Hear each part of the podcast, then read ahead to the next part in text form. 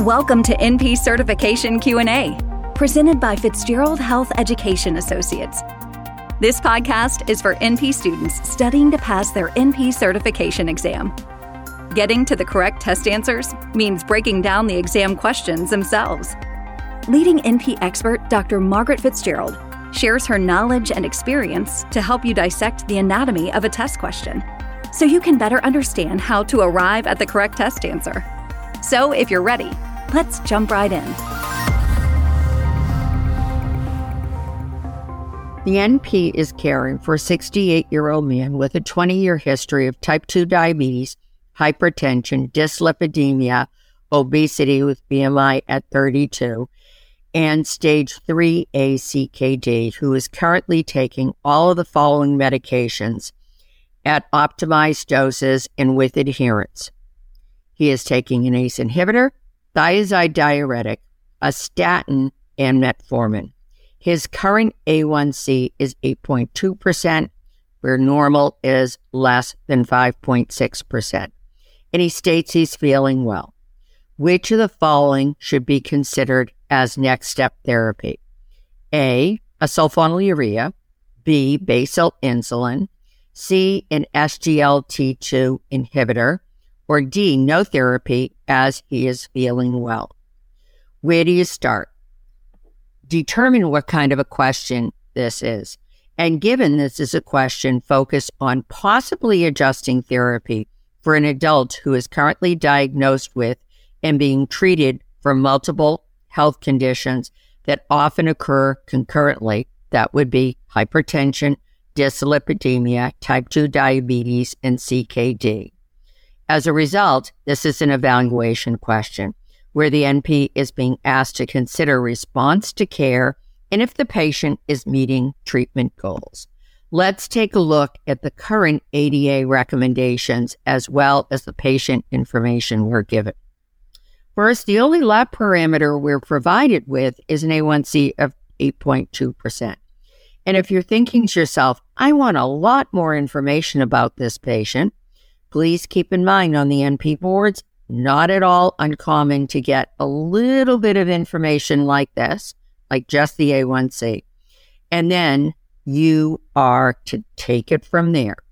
But keep in mind, the boards will not ask you to answer a question where you have truly been given inadequate information. In other words, you've got all the information you need to answer this question in the narrative of the question, the body of the question, the patient's story. So back to that A1C of 8.2%. The goal A1C of less than 7% for most people with type 2 diabetes per ADA applies here.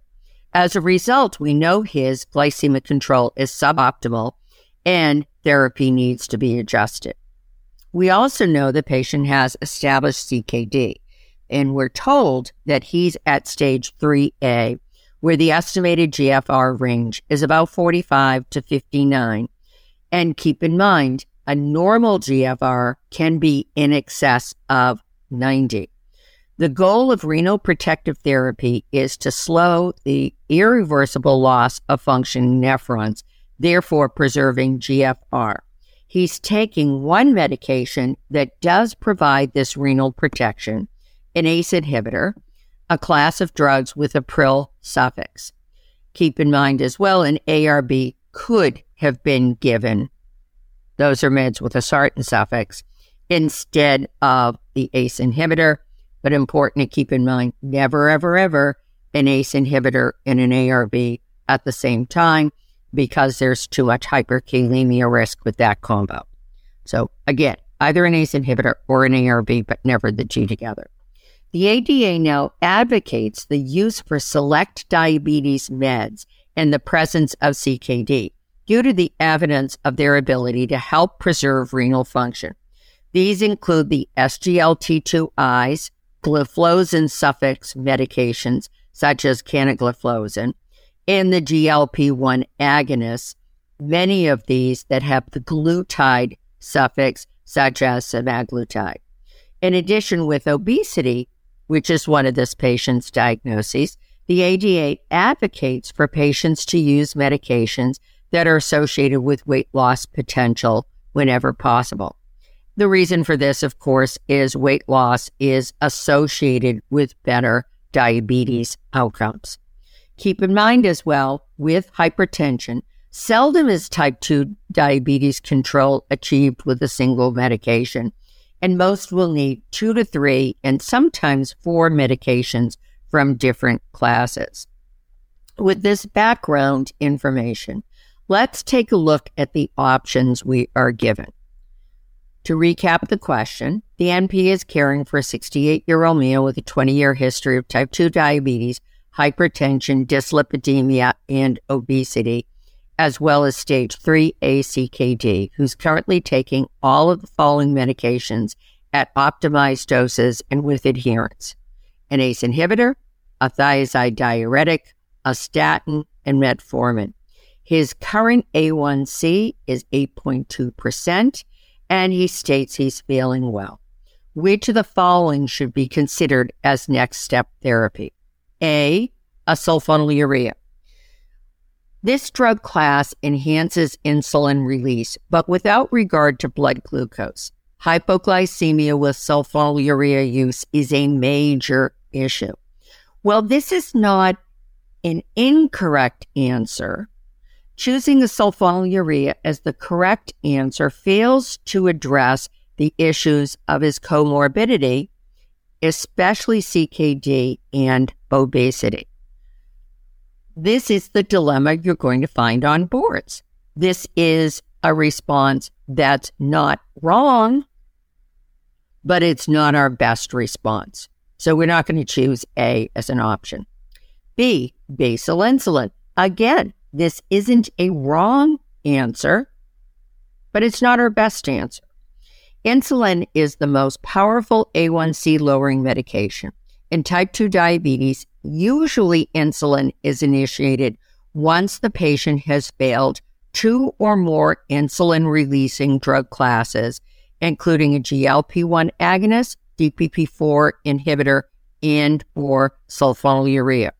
According to the information we've been given, the patient has not received an insulin releaser. In other words, this is not a wrong answer, but it's not the best answer. C, an SGLT2 inhibitor. This is our correct answer because this is the best answer. The use of this drug class, those with the gliflozin suffix, aside from providing enhanced glycemic control, are typically associated with modest weight loss and have been associated with slowing CKD progression, due in part to lowering intraglomerular pressure. The recommendations from the ADA on the use of an SGLT2I in a person with CKD includes keeping the patient on an ACE inhibitor or an ARB and enhancing lipid control and glycemic control optimally to minimize the progression of the diabetic target organ dysfunction, in this case seen as CKD. C is our correct answer because it's our best answer. Now let's look at option D. No additional therapy because he's feeling well. Of course, this is incorrect. His A1C is nowhere near the goal of less than 7%. Persistent hyperglycemia can contribute to diabetic TOD progression, resulting in even more reduction of his GFR, plus, of course, vascular and neuropathic issues.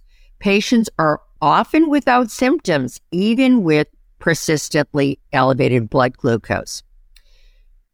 As I wrap up reviewing this question, I am going to toss in one more little nugget of information. You might be thinking, "Well, he's got CKD. Should he remain on metformin? And metformin remains safe to use in people as long as the GFR is 30 or above. And with his stage 3A CKD, his GFR is well above that parameter. The key takeaway the ADA goals for treating type 2 diabetes include aiming for select glycemic goals to help minimize diabetes related TOD. While many medications will help lower A1C, certain medications have the advantage of minimizing currently present TOD, particularly its progression. Knowledge of these preferred medications is critical to safe practice and NP board success. Thank you for listening to NP Certification Q&A, presented by Fitzgerald Health Education Associates. Please rate, review, and subscribe to this podcast. And for more NP resources, visit FHEA.com.